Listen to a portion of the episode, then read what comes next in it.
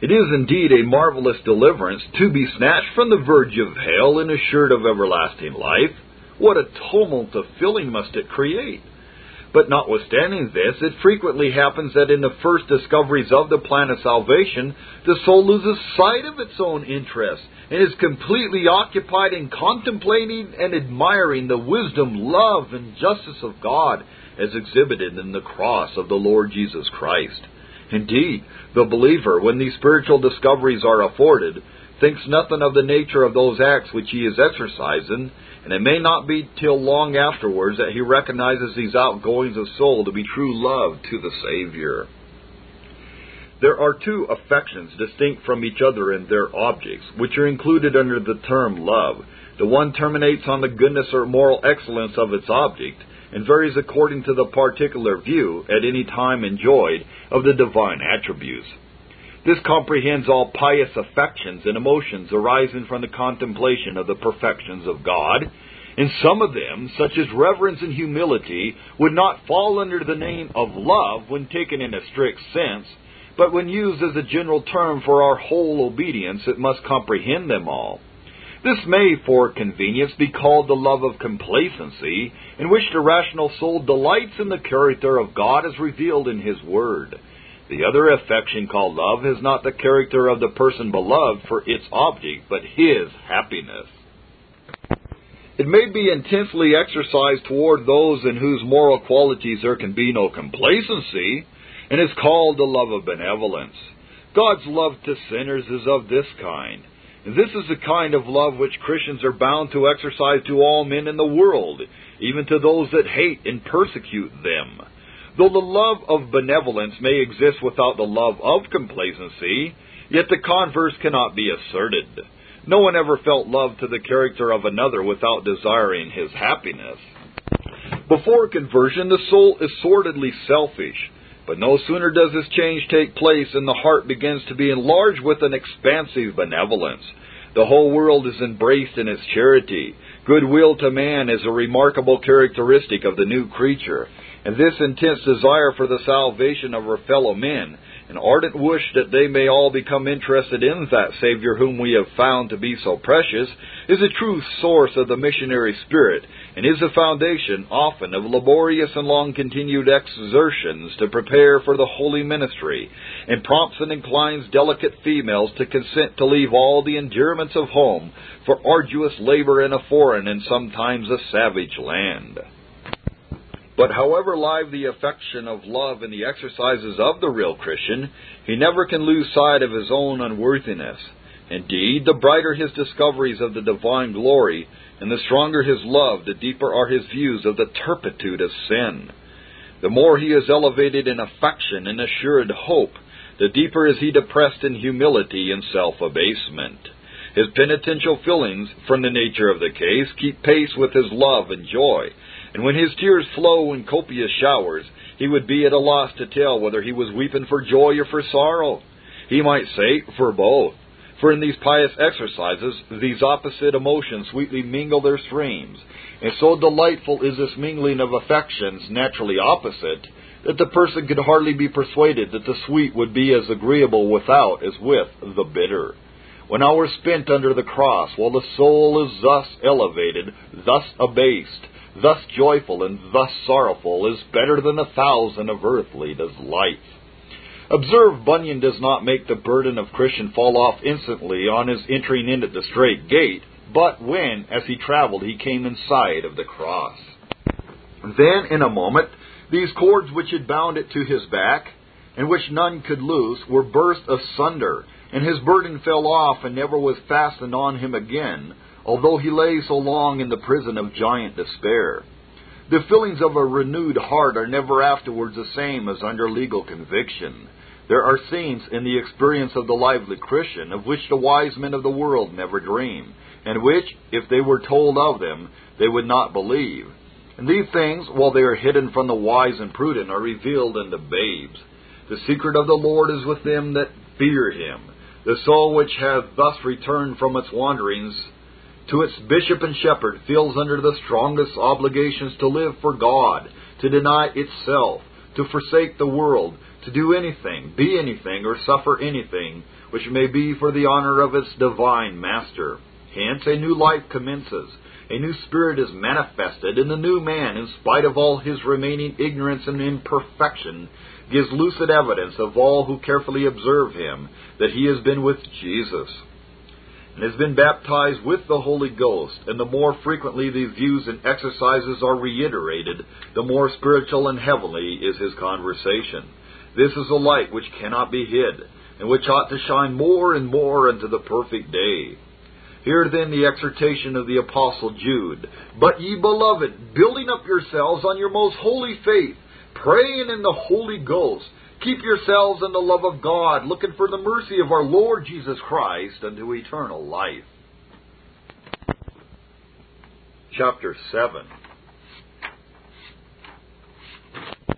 A remarkable conversion of a blind infidel from hearing the Bible read.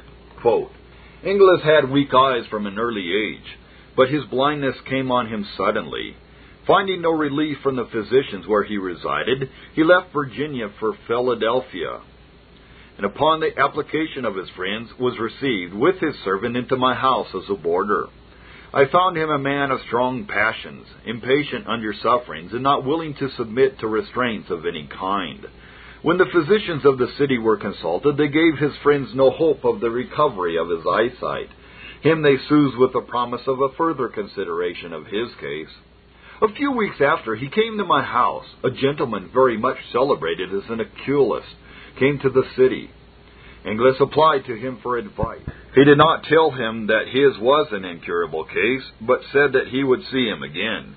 He bore this very impatiently, observing to me that life was now becoming an intolerable burden, but the, that he had this consolation, that he had it in his power at any time to lay it down.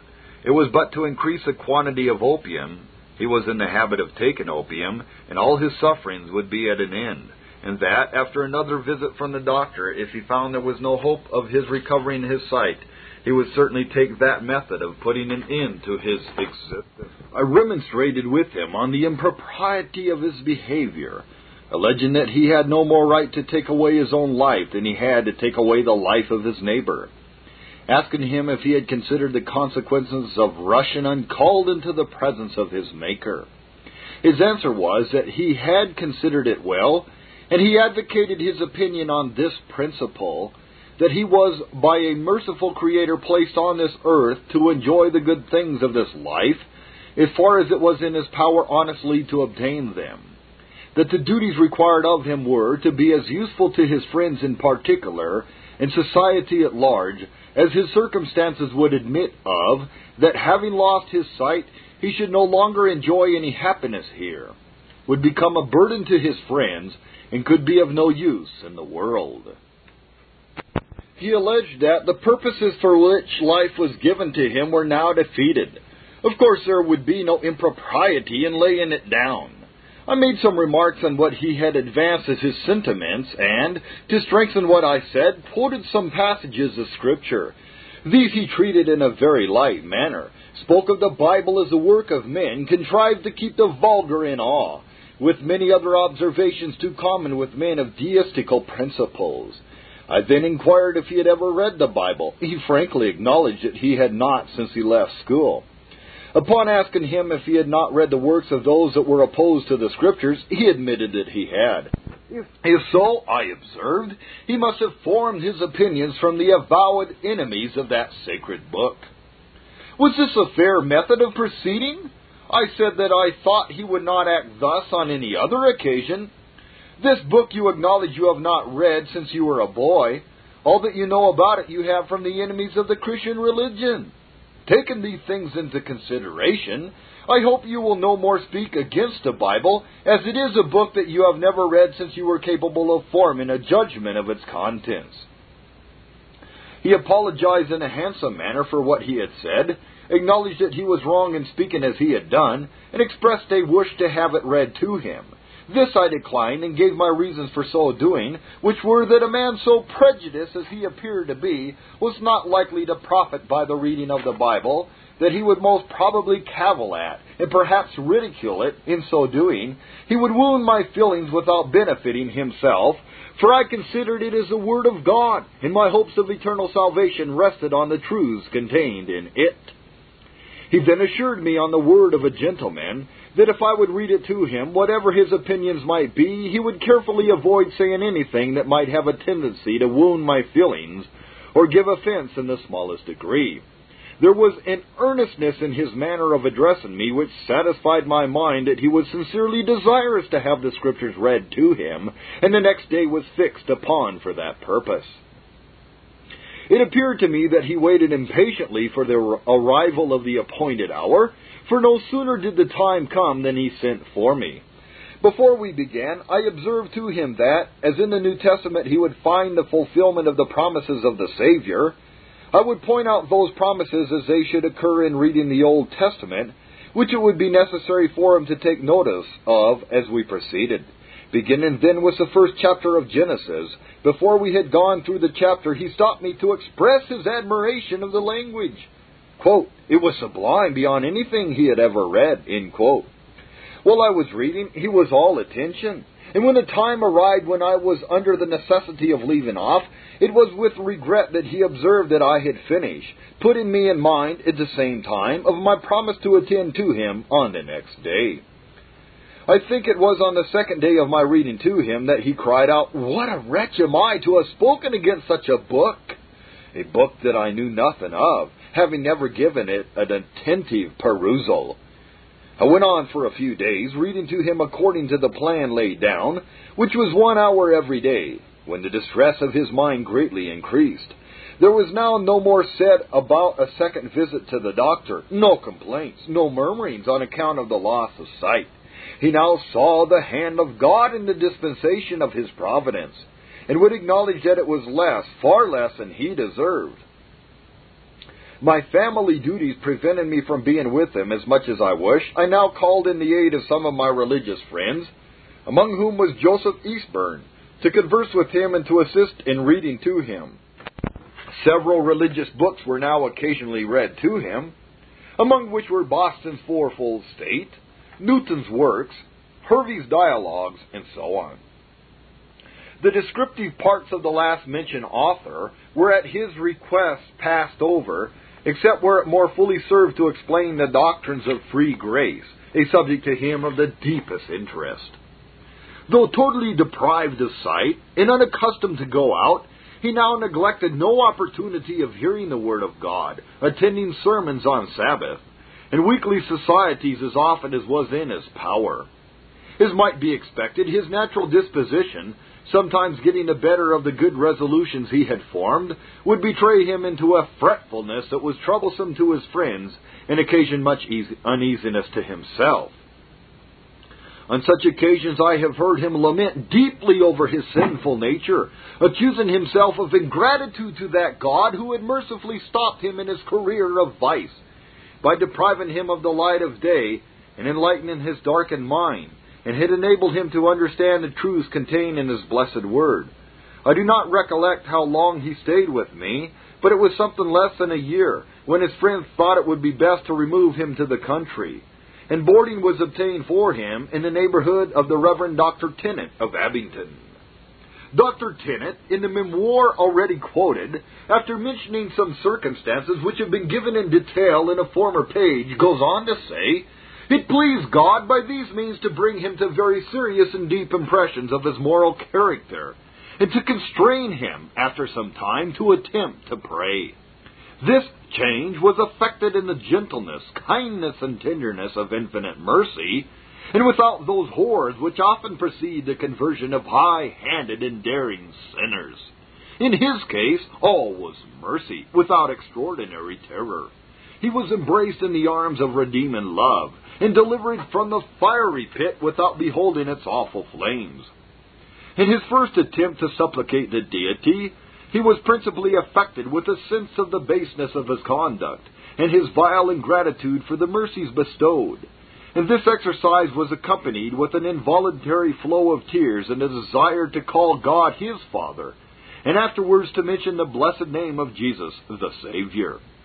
Probably this was the beginning of his new birth, and the hour of his conversion, which was not long afterwards confirmed by a remarkable vision of two books, with a glorious light shining in the midst of them, as he was lying in his bed, which he apprehended to be the Old and New Testaments of the living God, presenting to and impressing on his mind his sacred declaration, but without a voice.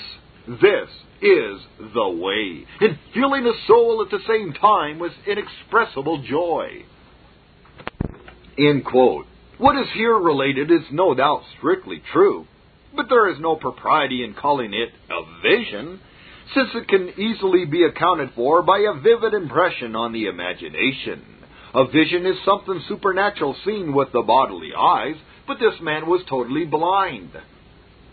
The object so clearly discerned must then have been from impressions on the imagination. But in saying this, it is not intended to deny that the cause was the Spirit of God. This divine agent can and does produce vivid impressions on the imagination, which have so much the appearance of external realities that many are persuaded that they do see and hear what takes place only in their mind. In the year 1790, Inglis was removed to Abington and became a boarder in the house of Dr. William N. Tennent, and soon afterwards was admitted to the communion of the church in that place, with which he was walk, has walked steadfastly in the faith ever since, exemplifying in a striking and high degree the power of God's grace in a new creation. From the beginning of his turn to God, there was abundant proof that old things had passed away and that all things had become new. Before, a blasphemer, but now a worshipper of the true God. Before, a drunkard and a Sabbath breaker, unclean, a ridiculer of holy things, and indulging habitually in all ungodliness and wickedness led captive by the prince of the power of the air, who rules in the children of disobedience, but now freed from his bonds and made by sovereign grace to rejoice in the liberty of the gospel. Before, a hater of good men and good things, but now a lover of both. He was made to hunger and thirst after righteousness, after the bread of life, after the knowledge of his will, and seemed only to be happy when he had a glimpse of his glory. For more than a year after his conversion, he could not bear to hear any other book read to him than the Holy Scriptures and the most practical authors on religion. He shunned all political conversation, the reading of newspapers, and whatever might divert his thought from holy meditations and a further knowledge of his Redeemer. Whilst residing in his first permanent lodgings in the country, it may not be improper to mention a second remarkable vision which he had. Walking in the garden one day, as he usually did for sacred meditation, he was suddenly arrested and overcome with a most affecting view of his Savior, as suspended on the cross and bearing his very sins. In this vision of redeeming love, he was so lost that he knew not where he was, overwhelmed with unutterable joy and the most affecting gratitude for the discharge of the immense debt which he owed to the justice of a holy God. The impressions then made are still kept in strong remembrance. How long he was in this state he knew not, but was finally conducted to the house after having called for a guide, full of joy and gladness, a second remarkable proof of his interest in gospel redemption. A Dream of John Fletcher. There are many professors of religion in our country who, if they should peruse this work, would imagine a great defect in the account given of a sinner's conversion, because nothing has been said about dreams and visions or voices and lights of a supernatural kind. During the various religious excitements which extended over the southern states, under the preaching of different denominations, there was mingled with the good influence by which sinners were converted and reformed no small degree of enthusiasm, which led the people to seek and expect extraordinary revelations which were supposed to be granted in dreams or visions. Indeed, at one time, the leaders in a very general excitement which occurred in Virginia about the commencement of the Revolutionary War were impressed with the idea that they possessed precisely the same gifts and powers which had been bestowed upon the apostles. And this enthusiastic idea would have spread widely if they had not failed in some private attempts to work miracles. But the opinion that certain persons had an extraordinary call from God to preach, and that they needed neither learning nor study to enable them to preach the gospel, continued to prevail for a long time. And this species of enthusiasm is not entirely passed away even to this day. Such preachers were much in the habit of declaiming in every sermon against letter learned and college bred ministers. And they seldom failed to inform their hearers that they had selected the subject of discourse after entering the pulpit. And some of them even gloried that they had never learned to read, as they believed that all learning interfered with the inspiration of the Spirit, which they were confident that they possessed. While this notion of an extraordinary call and immediate inspiration was common, it is not surprising that the people should have entertained wild opinions respecting the nature of conversion. As it was customary to give the narratives of religious experience in public, not only in the presence of the church, but of a promiscuous assembly, there was a strong temptation to tell an extraordinary story, and the more miraculous it was, the higher evidence it was supposed to afford of being the work of God. Well, the narrator would just like to say that, oh, Alexander knew of the charismatic movement in the 20th century. But this book was written approximately 1840. But I quote, and the more miraculous it was, the higher evidence it was supposed to afford of being the work of God, concerning the genuineness of which the subject never expressed a doubt. Seldom was a narrative of experience heard which did not contain something supernatural, such as a remarkable prophetic dream, an open vision, a sudden and brilliant light shining around, as in the case of Paul, or an audible voice calling them by name, or uttering some text of Scripture, or some other encouraging words.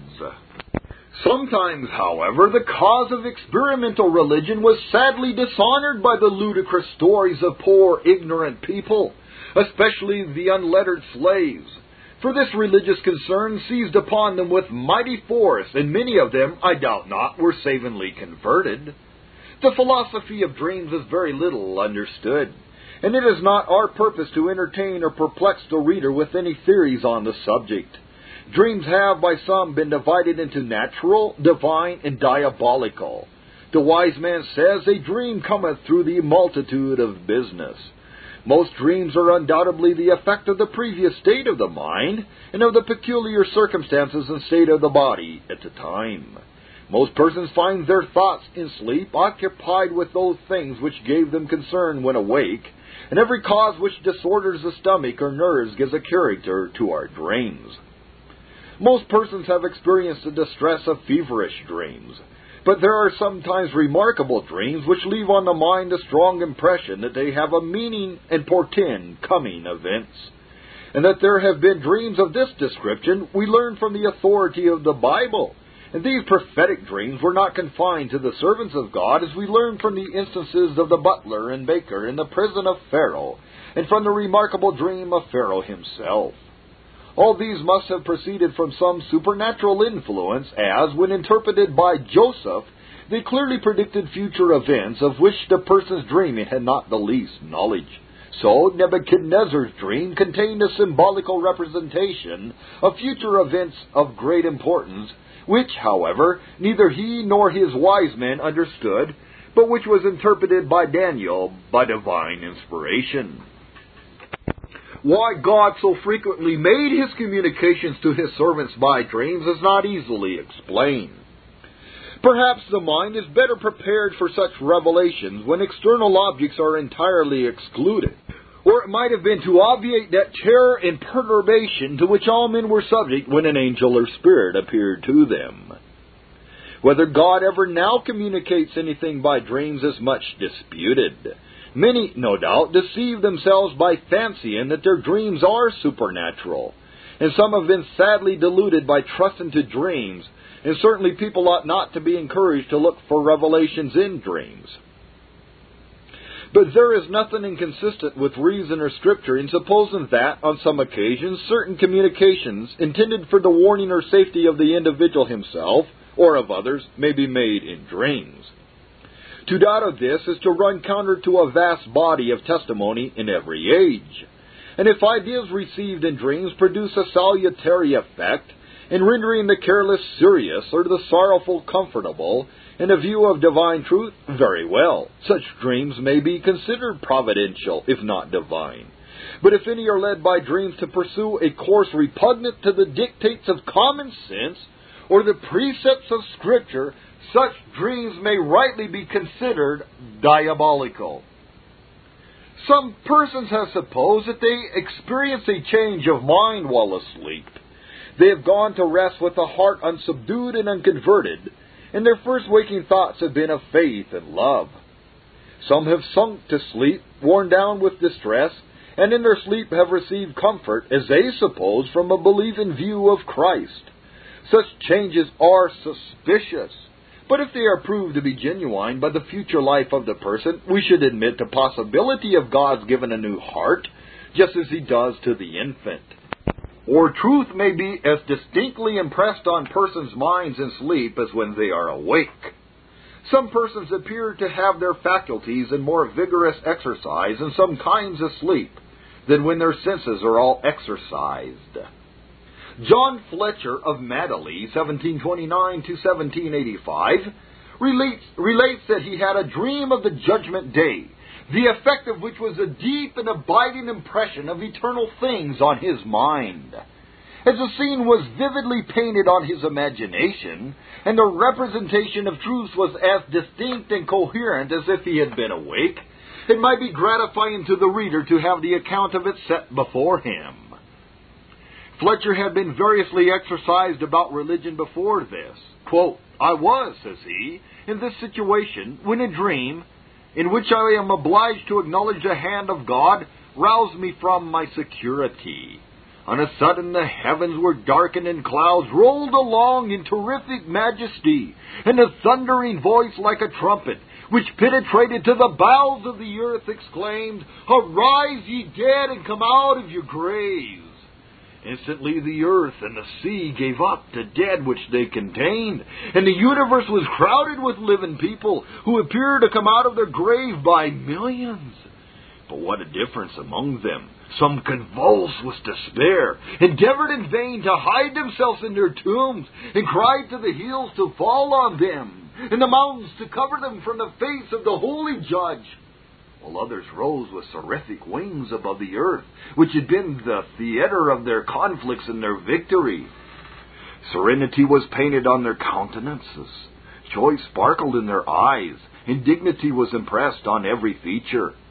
My astonishment and terror were redoubled when I perceived myself raised up with this innumerable multitude into the vast regions of the air, from which my affrighted eyes beheld this globe consumed by the flames, the heavens on fire, and the dissolving elements ready to pass away. But what did I feel when I beheld the Son of Man coming in the clouds of heaven, in all the splendor of his glory, crowned with the charms of his mercy, and surrounded with the terrors of his justice. Ten thousand thousands went before him, and millions pressed upon his footsteps. All nature was silent. The wicked were condemned, and the sentence was pronounced. The air gave way under the feet of those who surrounded me. A yawning gulf received them and closed upon them. At the same time, he that sat upon the throne exclaimed, Come, ye blessed of my Father, inherit the kingdom prepared for you from the foundation of the world.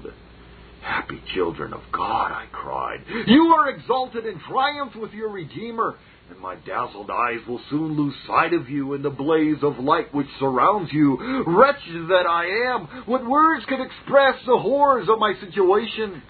A fixed and severe look from the judge as he departed pierced me to the heart and my anguish and confusion were extreme when a brilliant personage, dispatched from the celestial host, thus addressed me Slothful servant, what dost thou here?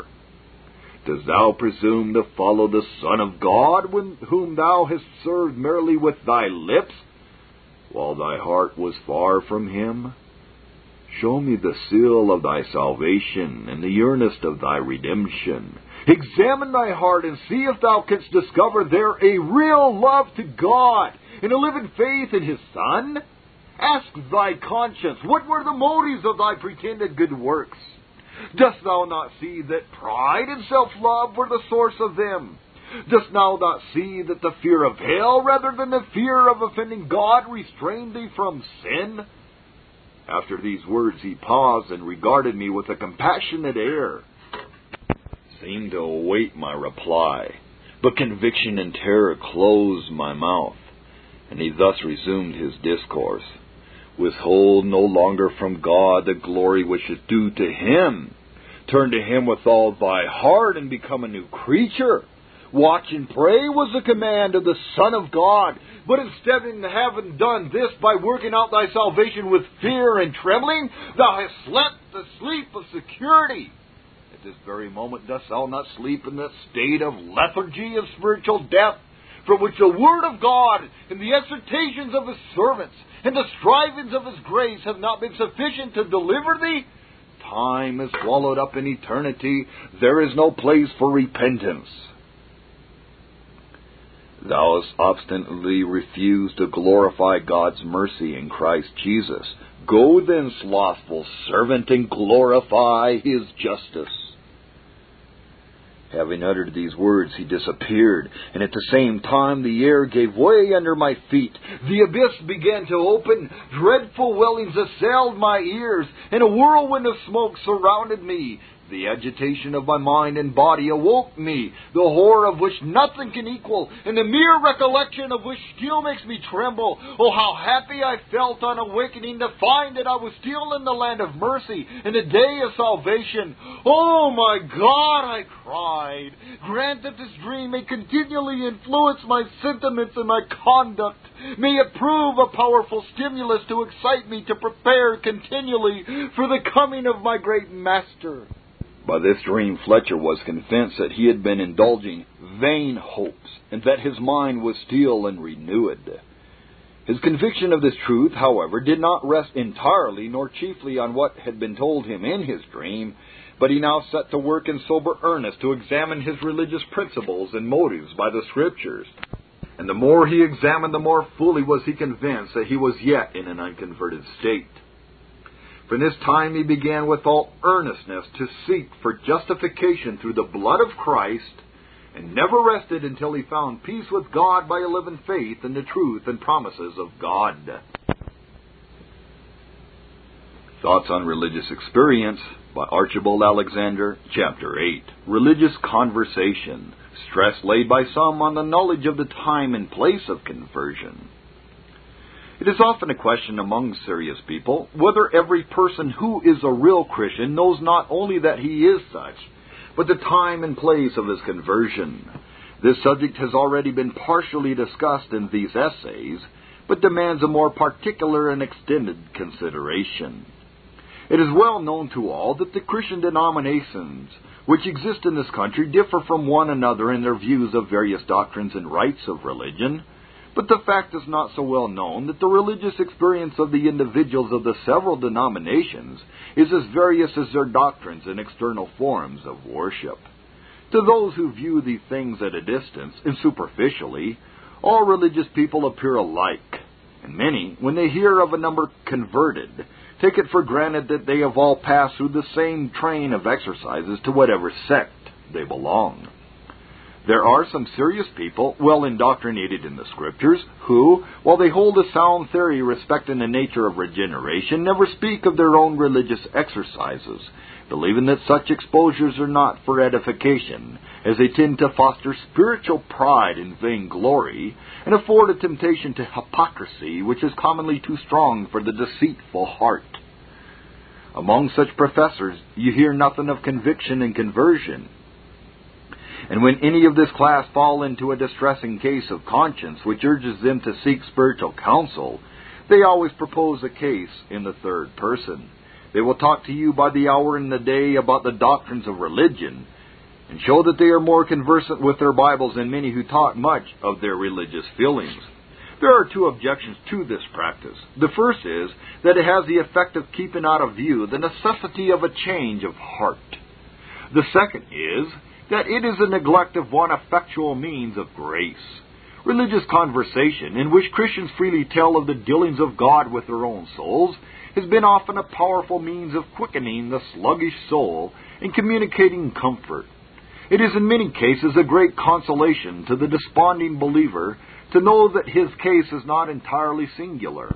And if a traveler can meet with one who has been over the difficult parts of the road before him, he may surely derive from his experience some salutary counsel and warning. The Scriptures are favorable to such communications. Come and hear, says David, all ye that fear God, and I will declare what he has done for my soul. Then they that feared the Lord spake often one to another, and the Lord hearkened and heard it. And a book of remembrance was written before him for them that feared the Lord, and that thought upon his name. Paul seldom makes a speech or writes a letter in which he does not freely speak of his own religious joys and sorrows, hopes and fears. There is, no doubt, an abuse of this means of grace, as of others, but this is no argument against its legitimate use, but only teaches that prudence should govern such religious intercourse. The opposite extreme is not uncommon in some denominations, as where professors are publicly called upon, and that periodically for their experience, or where, when professors are met, it is agreed that every one, in turn, shall give a narrative of his or her experience in religion. Such practices are not for edification. There are, however, cases in which it may be expedient. It may be delightful for a few select friends to enter into a full detail of the dealings of God with their souls. The writer, in another place, published an account of such a conference in Holland, which you received from the late Dr. Livingston of New Brunswick. A company of pious friends having met for religious conversation, the subject which came up was the striking similarity of the experience of God's people in all ages and in all countries. When someone observed that there were present four persons from the four quarters of the world respectively, and who had embraced religion in their native country, one was from the Dutch settlements in the East Indies, a second from the Cape of Good Hope, the third a young nobleman of Holland, and the fourth Dr. Livingston himself from the United States of America. It was then proposed, as an illustration of the subject of conversation, that each should give a narrative of his Christian experience. The company in attendance expressed the highest gratification, and were no doubt greatly edified. It is much to be lamented that many persons who are fond of religious conversation deal so much in cant phrases and assume an air so affected and sanctimonious. This is a thing which disgusts grave and intelligent Christians, and often occasions the wicked to ridicule and blaspheme. Let not your good be evil spoken of. Be not public nor indiscriminate in your communications of this kind. Take heed that you cast not your pearls before swine, lest they trample them under their feet, and then turn again and rend you. It is a fact that what passes for conversion in one sect will be condemned as altogether insufficient in another. A few years since, there was what was called a great revival in a Presbyterian congregation in New Jersey. The presiding elder of the Methodist Society for that district, having classes of his church mingled with the people of that congregation, so that he had the opportunity of conversing with a number of the subjects of this work, gave it as his opinion to a person who communicated the fact to me that none with whom he spoke were converted, for he did not meet with one who would say that he knew his sins were pardoned. On the other hand, many of the conversions which take place at camp meetings and other meetings where there is much excitement, though the subjects do profess to know that their sins are pardoned, are not be- believed to be cases of sound conversion by Presbyterians, and they are often confirmed in this opinion by the transitory nature of the Reformation produced. We have known instances of persons professing conversion at a camp meeting and filling the camp with their rejoicing who relapsed into their old habits of sin before reaching their own dwellings. In these strong excitements of the animal sensibilities, there is a great danger of deception. When feelings of distress are wound up to a very high pitch, there often occurs a natural reaction in the nervous system by which the bodily sensations are suddenly changed, and this, attended with some text of Scripture impressed on the mind, leads a person to believe that he was in that moment converted, when in reality no permanent change has been effected. It is one thing to be persuaded of the truth of the gospel, and quite another to be certain that I have believed that my sins are pardoned. John Wesley was for several years in the ministry and a missionary to America before he had this joyful sense of the forgiveness of sins, and he seems to intimate that until this time he was an unconverted man. And most of his followers make this joyful sense of pardoned sin the principal evidence of conversion, and one which all must experience. Most serious, intelligent readers, however, will be of opinion that Wesley was as humble and sincere a penitent before this joyful experience and as afterwards, and that it is a dangerous principle to make a man's opinion of his own state the criterion by which to judge of its safety. Certainly, we should greater prefer to stand in the place of some broken-hearted, contrite ones who can scarcely be induced to entertain a hope respecting their acceptance to that of many who boast that they never feel a doubt of their own safety. This Reformation audio track is a production of Still Waters Revival Books. SWRB makes thousands of classic Reformation resources available, free and for sale, in audio, video, and printed formats. Our many free resources, as well as our complete mail order catalog, containing thousands of classic and contemporary Puritan and Reform books, tapes, and videos at great discounts, is on the web at www.swrb.com. We can also be reached by email at swrb at swrb.com, by phone at 780 450 3730, by fax at 780-468-1096, or by mail at 4710-37A Avenue, Edmonton, that's E-D-M-O-N-T-O-N, Alberta, abbreviated capital A, capital B, Canada, T6L3T5. You may also request a free printed catalog. And remember that John Calvin, in defending the Reformation's regulative principle of worship, or what is sometimes called the scriptural law of worship, commenting on the words of God, which I commanded them not, neither came into my heart, from his commentary on Jeremiah 7:31, writes, God here cuts off from men every occasion for making evasions, since he condemns by this one phrase, I have not commanded them, whatever the Jews devised. There is then no other argument needed to condemn superstitions than that they are not commanded by God. For when men allow themselves to worship God according to their own fancies, and attend not to his commands, they pervert true religion. And if this principle was adopted by the papists, all those fictitious modes of worship in which they absurdly exercise themselves would fall to the ground. It is indeed a horrible thing for the papists to seek to discharge their duties towards God by performing their own superstitions.